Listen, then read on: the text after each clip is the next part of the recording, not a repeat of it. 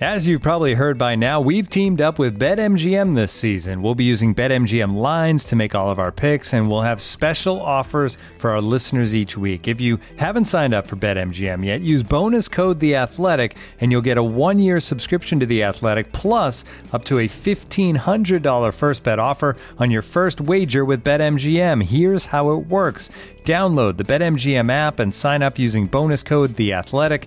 Make your first deposit of at least $10. Place your first bet on any game and claim your voucher for a one-year subscription to The Athletic. See BetMGM.com for terms. U.S. promotional offers not available in D.C., Mississippi, New York, Nevada, Ontario, or Puerto Rico. Gambling problem? Call 1-800-GAMBLER. Available in the U.S. Call 877-8-HOPE-NY or text HOPE-NY 467-369 in New York. Call 1-800-NEXT-STEP in Arizona. 1-800-327-5050 in Massachusetts. 1-800-BETS-OFF in Iowa. 1-800-270-7117 for confidential help in Michigan. 1-800-981-0023 in Puerto Rico. First bet offer for new customers only in partnership with Kansas Crossing Casino and Hotel. Don't forget, if you haven't signed up for BetMGM yet, use bonus code The Athletic, and you'll get a one-year subscription to The Athletic, plus up to a fifteen hundred dollar first bet offer on your first wager.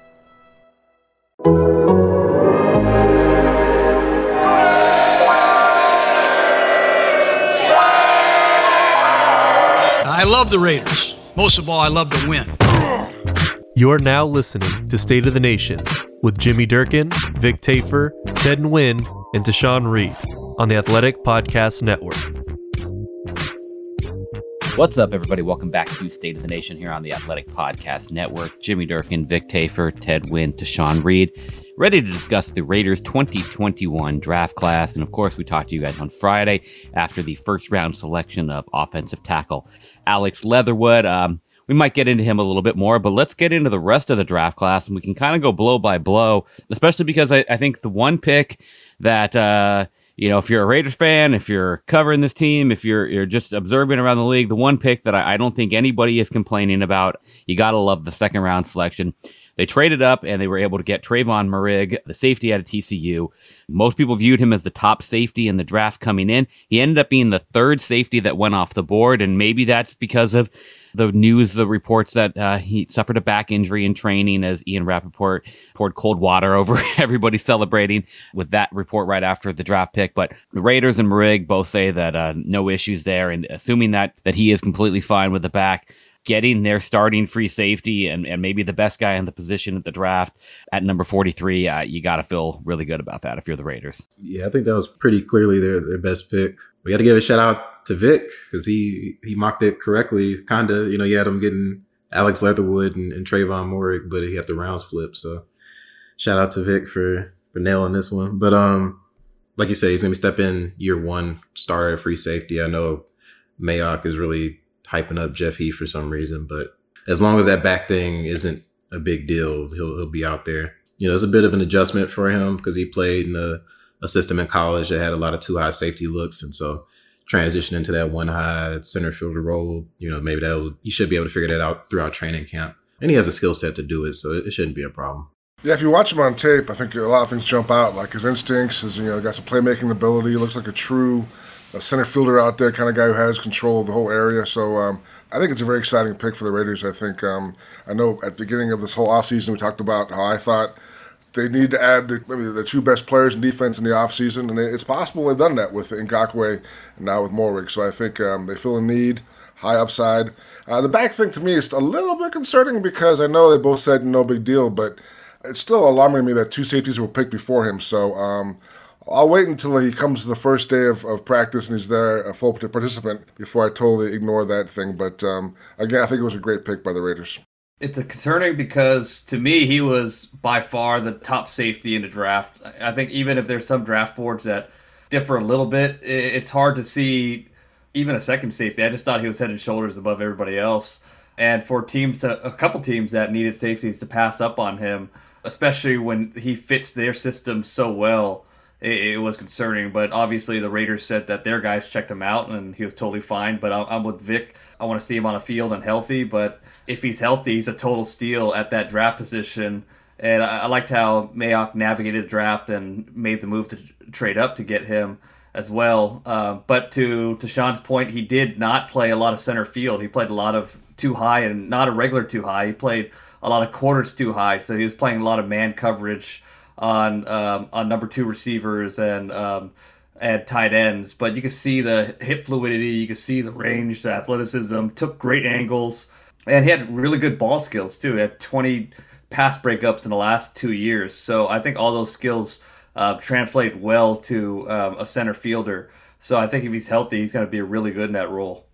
And the Raiders traded with the 49ers to to get him. Uh, going with the the former Bay Area rivals, I guess maybe uh, not being Cross Bay, they can uh, make that kind of deal. But uh, that was interesting to see. Gave up a fourth round pick, and I know uh, Mayock for that for him that was that was a little bit tough thing to do. But Tashan, you wrote several times, kind of in, in the run up to the draft, that the, the Raiders aren't going to have room for eight, nine rookies or whatever on this roster. So even though it might hurt to give up a fourth round pick, I mean, to get a guy that you really truly need makes a lot of sense, uh, even if you have to sacrifice. Yeah, that's a that's a pretty low cost, you know, and you know for what it's worth, they got a seventh round pick back in return for it that they ended up using on on Jimmy Morrissey. So, like I said, especially if you're you're trading up for a guy that's a day one starter, instant impact player, you do that every time. And you know they had they have two third round picks. They had even like the guys that they have now. We're not sure that that all all seven of these picks are going to make the roster. Like Morrissey is it might be a long shot.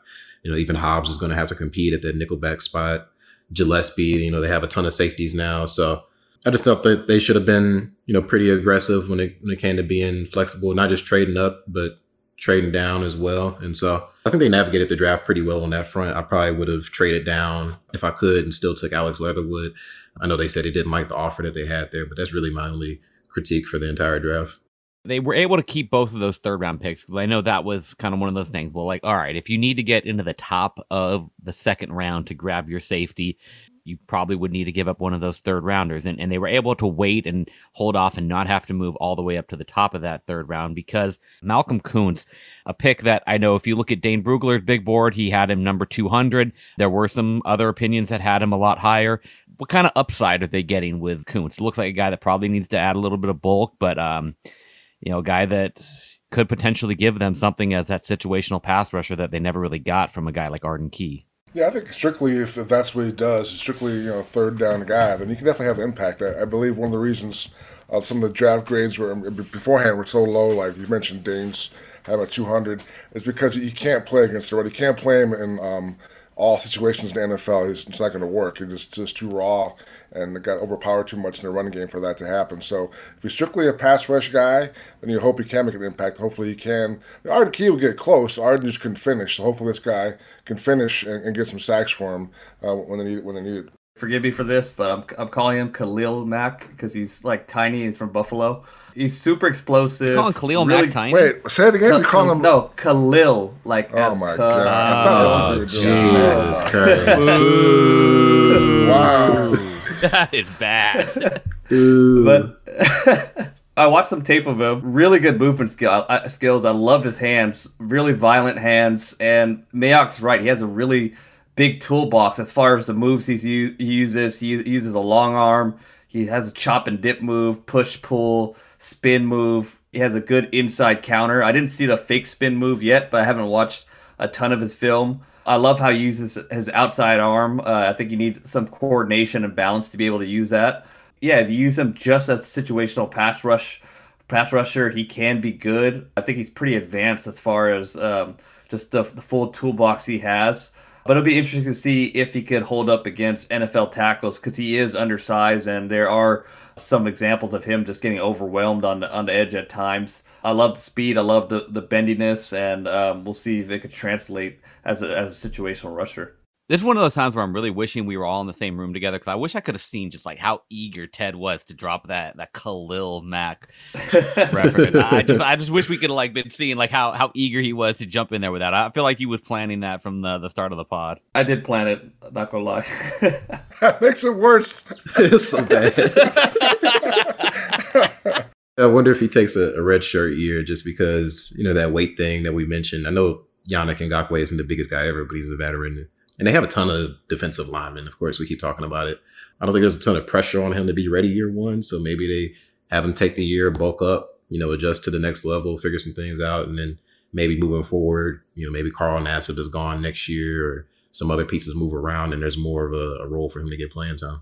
I don't know, man. Third round pick. I can't. I can't redshirt a third round pick. I think you need. You need. I mean, we thought Maxx Crosby a couple years ago, right, was going to need need that year to bulk up, and we saw what he did as a rookie. So I would think they would hope that they can get something out of him year one. I was glad we talked on Friday about how we, you know, the Raiders have this they reach a lot in the early rounds, and the reason we question that so much is because there has been a great track record. There's definitely there's no benefit of the doubt, and I think with this pick there is a little benefit of the doubt because they had gotten you know Maxx Crosby uh, in later rounds in his rookie year, and that was a good pick, a really good pick. So clearly Mayock and his staff have good instincts as far as finding late round pass, not late round, but you know mid to late round pass rushers.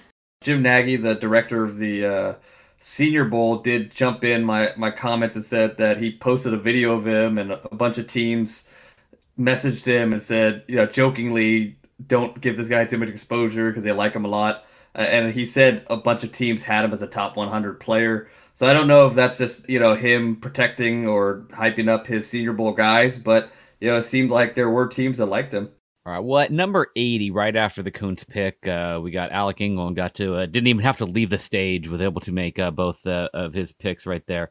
Divine Deablo, uh, a safety from Virginia Tech, but the Raiders see him as a, a, will linebacker. We've seen this kind of move before with, with drafting a guy that's a, safety and, and kind of viewing him as a linebacker. We've seen it before in the third round um, just a year ago. Uh, what do we think of Deablo? Is this guy is he going to be a, a, special teamed war daddy like uh, Tanner Muse, who isn't able to see the field in year one, or, or is he more for the Raiders? I don't know, but I know Tanner Muse had a rough, a rough time watching that. I'm sure. I mean, that can't be easy watching you them pick another uh, safety turn linebacker in, in, the third round. So I think that doesn't speak well to his uh, his future here. But um, yeah, I think it's an interesting pick. I think you're obviously looking for, like, like Mike said, Mayock, you're looking for big guys who can run, and you kind of fit them in where you can after that. That's the way the league's going these days. So he can play a linebacker. Maybe he, at some point he back at safety, but they like the combination that he brings, is you know, the rare athletic ability. So uh, again, a third round. I know Mike last year said you're trying to get future starters. We're also looking to get some guys who have just upside. And I think he's definitely an upside pick for them in around in round three.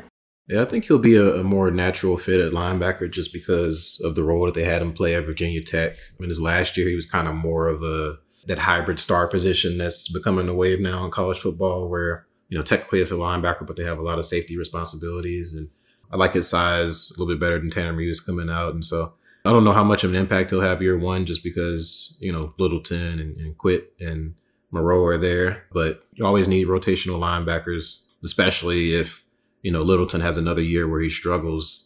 You know, depending on how bad he struggles, maybe maybe Divine takes on a, a larger role. Gus Bradley did this a lot, where he, he was moving safeties to play linebacker roles when he was with the Chargers. He, especially did this the year that they um, the Chargers played the Ravens in um, the playoffs. Lamar Jackson's um, rookie year, I think he had safeties played the linebacker position for a majority of snaps in that game. So he has experience doing this.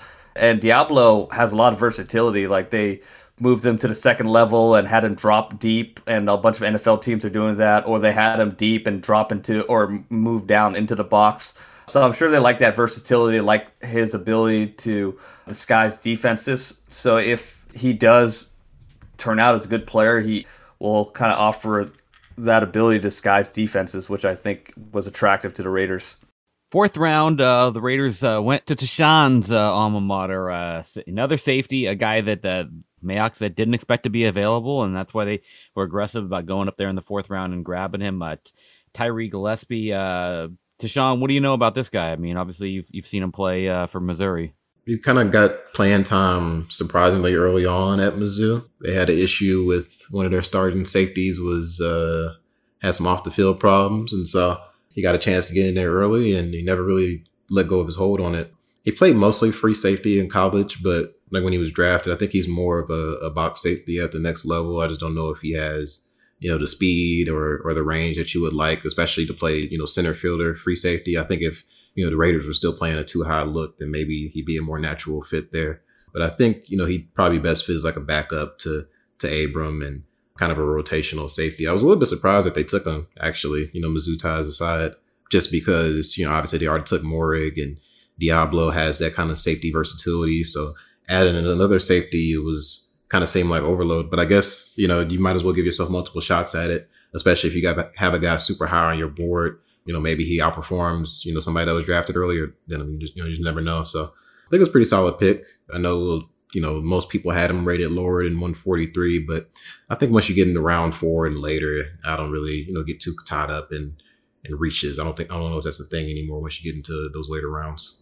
I haven't watched a lot of film on this guy, but if he gets as many interceptions as Tashan's old guy Drew Lock throws, then oh, he picked off. I'm sure he picked off Drew Lock plenty of times in practice. So if he sees the field against the Broncos, that might be the guy to throw out there. Teddy Bridgewater, man. Teddy Bridgewater. Are They're going to get Aaron Rodgers, or the Raiders are going to get Aaron Rodgers. Who, knows? What do you think Jonathan Abram's takeaway from watching this draft is after seeing them, you know, draft two guys that are definitely safeties, one guy that can play safety? I mean, certainly the Raiders go into this season wanting and hoping and expecting that Jonathan Abram becomes the player that they drafted in the first round. But do you think part of this is okay? Let's put a little pressure on this guy that he's got to be able to perform up to expectations because now we might have some guys that, that give us some options if he doesn't play well? I'm not sure if it's pressure. I just think maybe it's you know, it's a backup plan. I think don't forget they also uh, brought back Karl Joseph. They still have Jeff Heath, who's probably better at strong safety than free safety, and he definitely is. So all of a sudden you have a crowded uh, roster at, at, that spot. So uh, I think, like Mag said, they're confident. They're like, slash hopeful that Abram has a, a nice bounce back here. He's working hard, but uh, clearly there's definitely a backup plan in place. Whereas if he has trouble uh, still, you know, in terms of assignments and, and, pass coverage. I know the plan now is to have him play closer to the box, and that's great and all that. But you know, it's, it's a passing league, so we'll have a lot of passing responsibilities still. So if you can't handle that, then there's definitely uh, a backup and maybe two backup plans in, in place now. Yeah, I think the thing with Abram, not only his, his struggles, but also just you know his lack of availability. You know, being hurt is pretty much his entire first year, and then even last year, you know, it seemed like he was dinged up almost every other week. So you know, if he's injured and missing multiple games like he has so far in his career, they need a, a reliable alternative on the roster. You know, last year, you know, anytime he went down, they were basically screwed back there. So they're kind of covering themselves up just in case his injury issues persist as well. We'll be right back after a quick word from our sponsors. Looking for an assist with your credit card, but can't get a hold of anyone? Luckily, with 24 7 US based live customer service from Discover, everyone has the option to talk to a real person anytime, day or night. Yep, you heard that right. You can talk to a real human in customer service at any time. Sounds like a real game changer if you ask us. Make the right call and get the service you deserve with Discover. Limitations apply. See terms at discover.com/slash credit card. Customers are rushing to your store. Do you have a point of sale system you can trust, or is it a mm, real POS? You need Shopify for retail. Shopify POS is your command center for your retail store. From accepting payments to managing inventory, Shopify has everything you need to sell in person. With Shopify, you get a powerhouse selling partner that effortlessly unites your in person and online sales into the one source of truth. Track every sale across your business in one place and know exactly what's in stock. Connect with customers in line and online. Shopify helps you drive store traffic with plug and play tools built for marketing campaigns from TikTok to Instagram and beyond. Get hardware that fits your business. Take payments by smartphone, transform your tablet into a point of sale system, or use Shopify's POS Go mobile device for a battle tested solution. Plus, Shopify's award winning help is there to support your success every step of the way. Do retail right with Shopify. Sign up for a $1 per month trial period at shopify.com slash the athletic, all lowercase. Go to shopify.com slash the athletic to take your retail business to the next level today. Shopify.com slash the athletic. All right. And in the fifth round, the Raiders finally addressed cornerback. And this is a position that we kind of kept waiting around to see and still are waiting around to see if they might hit this in free agency. Obviously, Richard Sherman is a guy that they have had conversations with as a potential free agent that could come in as uh, be a veteran presence and mentor for some of those young guys. As of right now, I mean, it, it's still a pretty young cornerback room. They add Nate Hobbs out of Illinois in the fifth round at pick 167. Certainly not a pick that's going to, you would think, uh, answer a whole lot of your your questions at cornerback, but uh, another guy to give them some depth there. Yeah, to me, it's just competition. I mean, they have a bunch of guys already there, like Isaiah Johnson and you know, Keisean Nixon and Meek Robertson. So there's a bunch of young cornerbacks already fighting for a roster spot. Now here's one more. They like this toughness, and that's the thing that they said. And it's good a reason as any to pick a guy in the fifth round. So, um, you know, I think they probably will still maybe add another cornerback. I know we talked about Sherman and um, Mack had no comment about that. Sherman said that the Raiders are one of four teams he's talked to. Uh, then there's a lot of talk uh, I saw on Twitter yesterday about Casey Hayward, but nothing I've heard on that. It's like nothing new there. So uh, it's possible that you know Rasul Douglas is the guy they brought in to be that veteran cornerback who plays a lot. So we'll have to wait and see. Hobbs is a big time athlete too. I know he's very raw, but you know when you have that type of athletic ability and, and toughness, you know I think they're just betting that they could develop that athletic ability into playable athlete or and if he can't play right away, I think you know he offers some value in special teams. Yeah, and it's kind of interesting they've taken you know in back to back years you know guys that are best at the nickel spot with with Hobbs and, and Amik Robertson last year.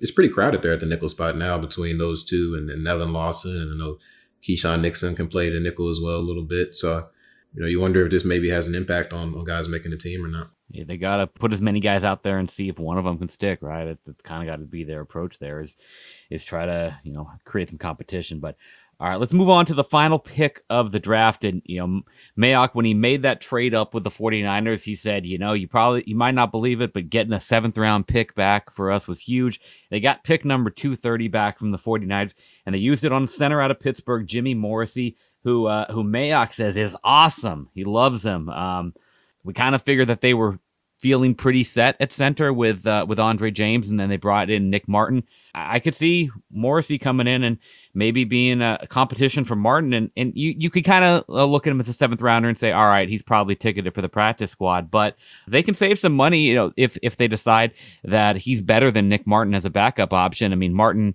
got two hundred fifty thousand in a signing bonus. That's all he has guaranteed, so they could save a, a million and a half uh, minus what you know the rookie minimum for Morrissey. So um, maybe he he's able to push Nick Martin, and uh, if he's good enough, they can save a few bucks on their backup center he's going to have to be really good to, to beat out Nick Martin, I think, you know, because Martin does offer a veteran with experience at the center position if James doesn't work out.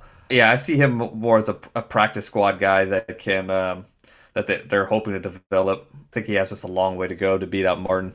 I got a good chuckle out of when uh, Max said uh, in our little uh, post draft Zoom how they they like love the kid. He's like you know a former walk on. He won the award for the, the, best former walk on, whatever. And uh, how the Senior Bowl, I guess, called him on Friday, and he came up and played on Saturday. Played almost the whole game. Like that was a big. I mean, most college players, you call them on Friday and say, "Want to play in the Senior Bowl?" Like, yeah, sure, I'll play.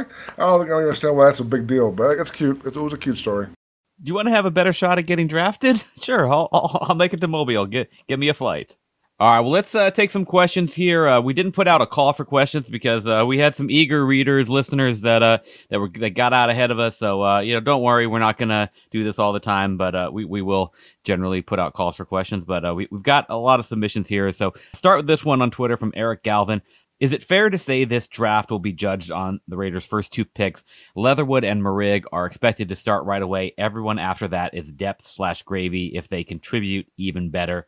I mean, I think that's pretty fair, right? I mean, those are the two guys you drafted to fill needs. The hope is that you got to hit on that at least one of the other guys is somebody that two, three years down the road is still on this roster and doing something. But if Leatherwood and Moehrig are quality starters, then you consider this a good draft. Yeah, I agree with that. I mean, especially with them taking Leatherwood higher than most thought they would, and you know having some other tackles still on the board that they could have went with uh, instead. You know, I think it'll kind of be the comparison between Leatherwood and, and Darrisaw or Teven Jenkins or any of the other tackles that we're, we're taking kind of in that range. And so I think that's the case with most drafts. You know, the, the top one or two picks is, is, what you judge most of the class off of. But like you were saying, you know, of course, you know, they want those those other guys they drafted to kind of at least develop into useful rotational players with some long term upside. You know, even if they have guys already on the roster at those positions, which they do for for pretty much all of those, you know, those guys obviously will be cheaper options since they're on the rookie deals. But there's definitely a developmental projection side to Leatherwood because he's a big time athlete, but he was very inconsistent when you, you watch his film. You want him to be your day one starter, but let's see how much Tom Cable can develop his technique and fundamentals in training camp to be a day one starter in, an NFL. And with Moehrig, I, I, think if he's healthy, he, he's your day one starter, or he should be your day one starter. I, I do have, a, I think I'm higher on him than than some people, but I believe Daniel Jeremiah even had him as his 12th ranked prospect in his his big board, and other guys, yeah, they're they're developmental guys, role player type of guys that you know if they can win a, a role in the defense, I think that's a that's a win for the Raiders. You know, it's funny. I, our Chiefs writer Nate Taylor uh, did a big story uh, last week or so on the Chiefs 2017 draft and how outside of Patrick Mahomes, basically everybody else was a miss. You know what? Who gives a shit, right? You got Patrick Mahomes and, and you you've won a Super Bowl, been to two. So those top two guys are gonna be where the the draft is made. Um, obviously, whenever you hit big on a guy in a late round, you know you're, you're thrilled about that. But um, if you hit on the first couple, you're you're in pretty good shape. All right, question here from Harpy's Bazaar on Twitter. Uh, two questions. Uh, first off, do the Raiders have enough guards? So they've got the three guys: uh, John Simpson, Richie Incognito, Denzel Good, that are basically competing for those three spots. Do they have enough uh, w- with just those three guys? Kind of who do they have behind them? Um, I, I guess it might be a little thin after that, but I think that's fine. You got, I assume Nick Martin will play some guard if, if need be. So I think you're, I think you're set there. I think, um, I think what else you got? You got Lester, Lester Cotton. I think is still on the practice squad. He's still bouncing around. So Lester Cotton has some experience in the system if you have to you know, break glass in case of emergency. But uh, I think those three guys are, are, are pretty good actually. Yeah, I guess you know the only worry might be you know incognito. You know, miss pretty much all last season. You know, he's he's up there in age, so if he goes down again, maybe it'll be a little thin. But like you're saying, I think they're pretty much covered. You know, they do have injuries, they have other guys on the roster that have positional versatility, and so I think they have enough guards. I know last last year it seemed like they were adding a million guards uh, throughout the offseason, so I wouldn't rule it out necessarily, but I don't think they need one. All right, second part of this question. Uh, Vic wrote in one of his post draft stories uh, Gruden will tell you himself that he is hard to work with. What do you think Gruden thinks is hard about working with him? Probably a lot, right? I mean, I, I don't think Gruden, Gruden is not delusional enough to think that he's just some easy to get along with uh, guy. I mean, he's he's a little maniac. Yeah, he knows he's emotional. I mean, he definitely is aware that, um, like, like an example, like after one day's practice, he can come in and say, you know what, that guy is phenomenal. I love that guy. And then the next day, he tells the coach, I hate that guy. That guy's terrible. So I think that just kind of, he realizes that. He's just kind of up and down. And I think he definitely wants to. Obviously, he's feeling some pressure, wants to win now, so he kind of uh, is demanding. I think he'll definitely. So I didn't mean like it was a that bad a thing. I just think it's he's um, it's a unique situation. He's the he's the guy. He's the coach. He calls the plays. He also calls the uh, all the moves in terms of personnel. So uh, I think there's a lot that goes on that he, he realizes is not your average NFL situation. And I mean, very few coaches, maybe no no other coaches in the NFL have the kind of relationship that he has with the owner where i mean the owner spent years upon years pining after him. I mean and it was like the greatest moment of mark davis's career when he was able to you know finally convince jon gruden to come back. So i mean how many coaches have that where it's like the owner just views you as the guy that is that he has always wanted to lead his franchise his career was his life. I thought it was the best day of his life. I think he, probably his life. He, yeah. gave him a I gave him a hundred million dollars for a guy. This is the best day of my life. Like really? Wow. That's, He's uh, got no kids, so he, he doesn't have any kids to get mad at him for uh, for, for for claiming that. He's definitely all in with Gruden, and Gruden is um, I, Gruden hears the noise. I mean, he knows this is year four, and they've their best year is eight and eight. So I think um, it can be irritable sometimes. I think that's fair to say. I think he also would acknowledge that. So I mean, again, I just think it's a, it's a fascinating you know, circumstance which the Raiders work in, and I think he, he's well aware of, of, all of the things that uh, are looked at and, and talked about. All right, question here from insert government name. He asked you, Vic, how you know we talked about this a little bit earlier, but how much leash do you think Abram has left after this year's draft? The leash is probably the same. I just think that uh, they got more dogs, you know, backing up. They got more dogs in the kennel ready to, to emerge and, and take over uh, his spot. So I think he'll be fine. I, I don't know. I, I, guess his role will be much different, so we'll have to wait and see what Gus says about that. But the thing about him is definitely he wants to. He definitely the energy is, is unmistakable. It brings to the team. He was kind of a leader, even though he wasn't played that much. So I think um, if, if you tone his role down and give him the fit in certain things, I think he should be fine. You know, next offseason will be kind of where there does have to be some kind of a decision made on him. He'll be going into his fourth year. He'll will get that fit. You know, and they have that decision really to make on that whole three person class of uh, that that three first round pick class of of Jacobs, Ferrell, and Abrams. And I mean, at this point, Jacobs is the only one you would expect for them to pick up that fifth year option. So this is, you know, somewhat important year for him to, for really all those guys to kind of prove their worth, prove their value. They all become eligible to get an extension next year.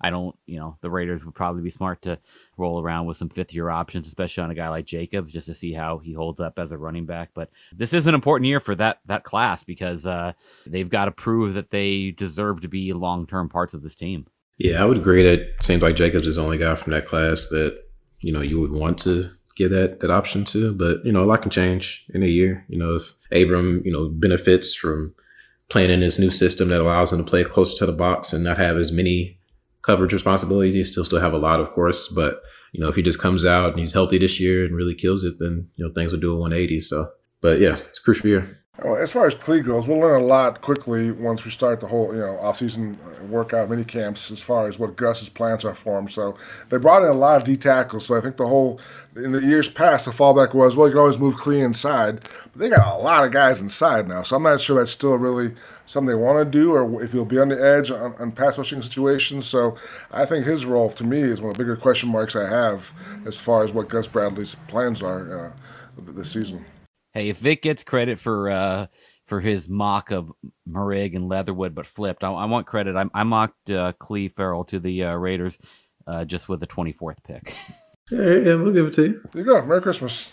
How different would Ferrell be viewed right now if he, you know, people would have killed them for taking Jacobs number four just because, oh, you know, people killed him for taking a running back in the first round, period, but they'd taken number four. But how different would Ferrell be viewed right now if he was the number 24 pick instead of the number four?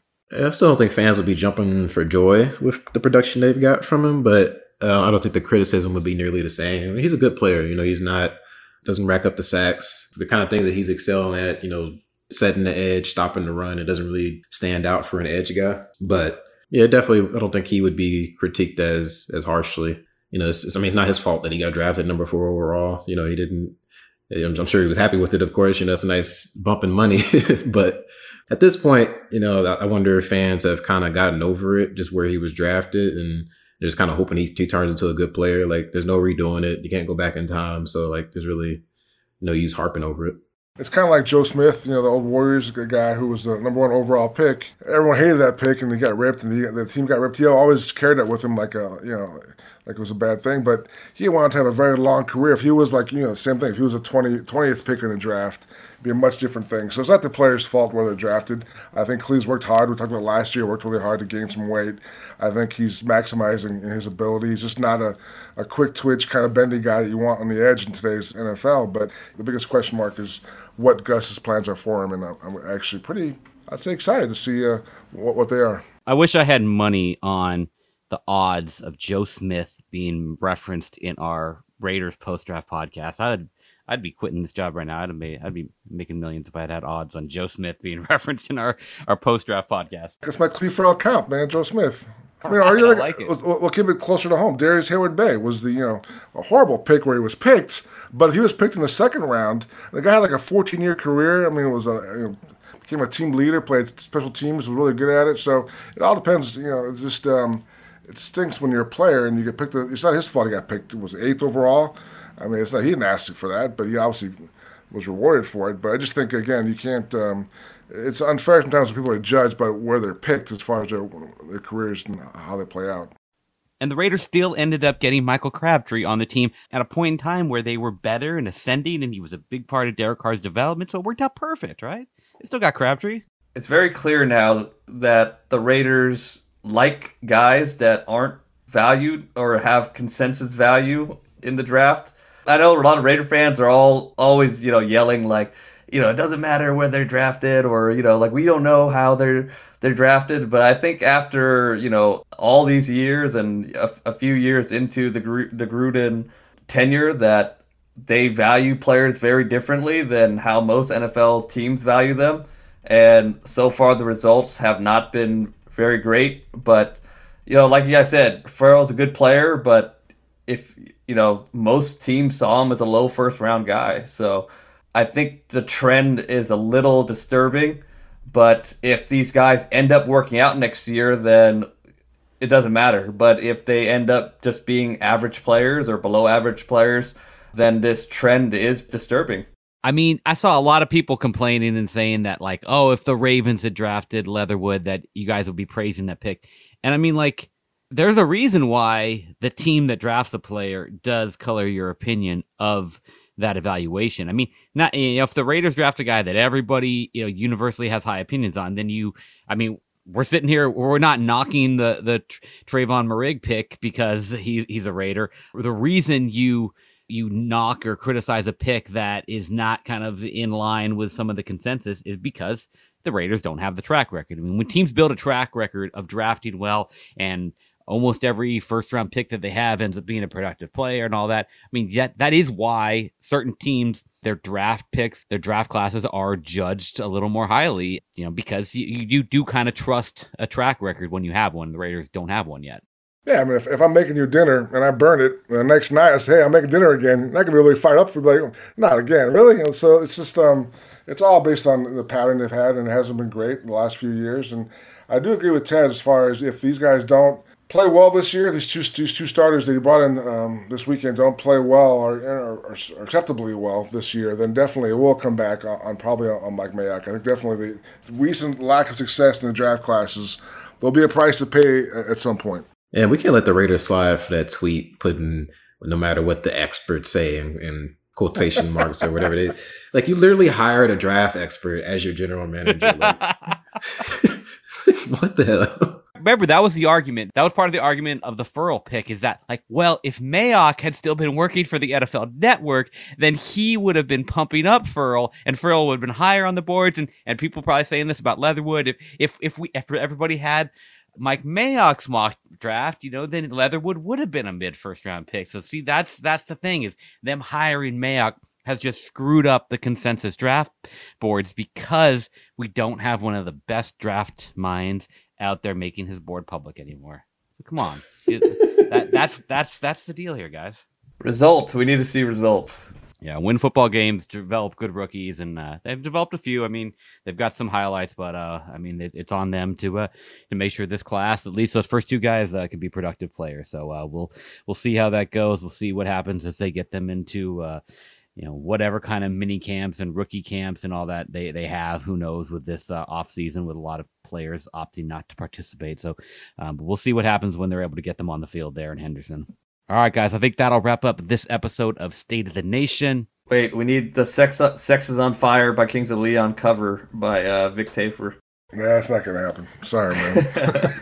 no, he's not gonna hook up your moms for Mother's Day. That's that's disappointing. But I thought about it. It felt it felt wrong. Didn't didn't feel didn't feel good to me. So I'm, I'm gonna pass. Well, we apologize for getting your hopes up, everybody. but uh, so sorry, I'm not singing Kings of Leon. I apologize. All right. Well, I think with without Vic taking us out with uh, with his vocal cords, we will uh, just go ahead and wrap up this episode of State of the Nation. We'll be back sometime in this off season. We'll see uh, kind of when uh, things get going with uh, with other news and, and mini camps and whatnot. But uh, we'll uh, enjoyed following along on the draft. Time to get uh, get a little bit of shut eye, relax a little bit, and uh, and get ready for the off season. See you guys. All right, talk to you later. Happy Mother's Day. Happy all the moms out there. Have a have a nice weekend.